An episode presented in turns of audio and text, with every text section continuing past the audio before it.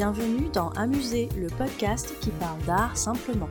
Je suis Julie Bonneau, je vis à Paris, j'aime l'art, la culture et les musées, et j'ai créé ce podcast pour partager cette passion.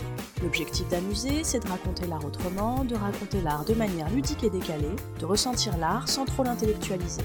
Si comme moi vous aimez apprendre sans faire trop d'efforts, vous êtes au bon endroit. Un nouvel épisode d'Amuser est mis en ligne tous les lundis.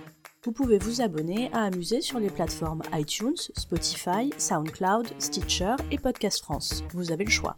Je serai ravie de recevoir vos commentaires et suggestions, voire vos 5 étoiles si ce podcast vous plaît. C'est le meilleur moyen d'encourager et de soutenir Amuser.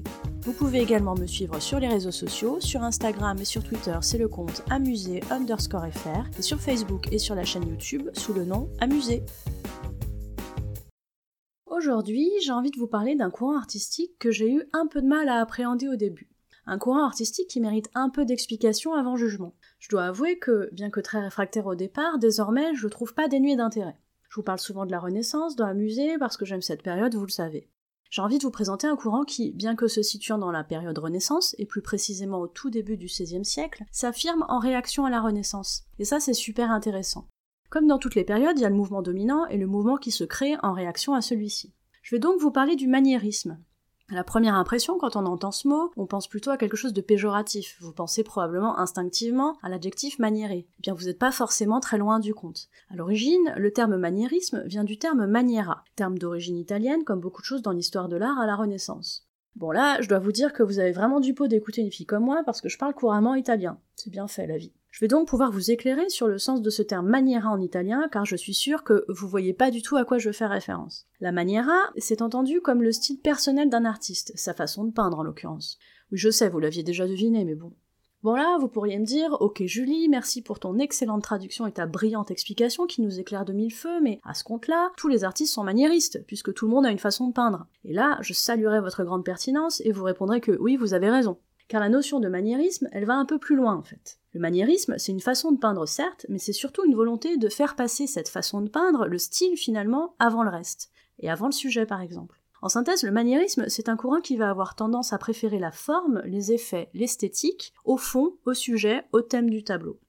Alors moi, quand j'ai appris ça, j'étais outré. Je fais partie des gens qui mettent le fond et la forme au même niveau, donc là, incompréhension de ma part et jugement catégorique, le maniérisme, ça sera sans moi. Passé cette première réaction épidermique, je me suis dit, il y a quand même peut-être quelque chose à examiner dans ce courant, ne jette pas tout ça à la poubelle, Julie, c'est quand même la Renaissance.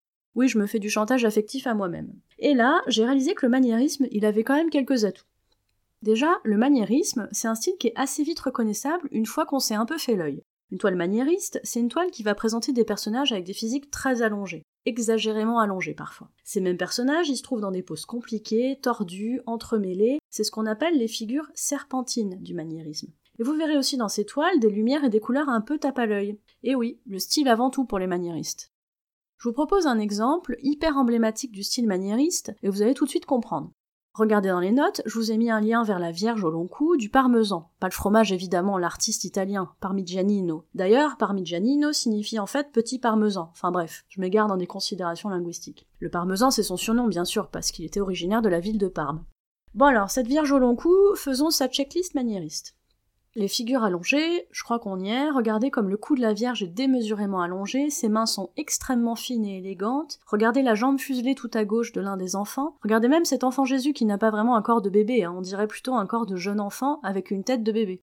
Ensuite, les poses compliquées, est-ce que ça vous semble marcher ce bébé un peu en déséquilibre instable, à moitié dans le vide, sur les genoux grands ouverts de la Vierge? Dans la vraie vie, à mon avis, il tombe. Hein. Tenu juste par une main alors qu'il a l'air de basculer tout son poids dans le vide.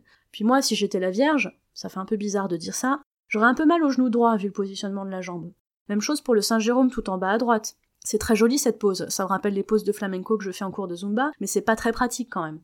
Enfin, les couleurs et la lumière un peu tapent à l'œil, voyez ces joues exagérément roses, tous ces effets de lumière portés essentiellement sur le groupe de personnages, et qui laissent le fond, le paysage un peu dans le noir. On dirait presque que ce groupe de personnages est situé sous un méga spot de lumière. Donc voilà, une œuvre maniériste dans toute sa subtile démesure. Tout ça, ça semble pas très réel, pas très probable, mais c'est joli à regarder. Les courbes sont harmonieuses, les personnages sont beaux, ça a quelque chose de reposant, vous trouvez pas? Là, c'est vrai que je vous ai proposé quelque chose d'assez ultime et qu'il y a des artistes maniéristes qui abusent un peu moins des effets de style. C'est le cas par exemple de Rosso Fiorentino qui a été embauché par le roi François Ier pour réaliser les décors de la galerie du château de Fontainebleau. Je vous mets dans les notes de l'épisode quelques vues de cette galerie. Vous y verrez notamment, et c'est également l'image que j'ai choisie pour illustrer cet épisode, un homme nu, très beau, mais dont la pose me paraît quand même un peu compliquée à tenir. Je vous ai cité dans cet épisode des artistes maniéristes italiens, mais tout comme la Renaissance, il y a aussi eu des artistes maniéristes dans le nord de l'Europe. Alors voilà, le maniérisme, c'est tout ça.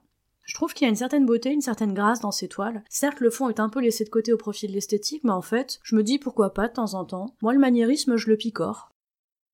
Vous trouverez dans les notes de cet épisode des références intéressantes en lien avec le sujet traité.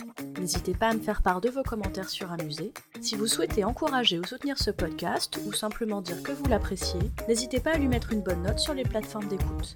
Non seulement les bonnes notes ça fait plaisir et c'est encourageant, mais ça permet en plus de faire connaître Amusé. Merci à vous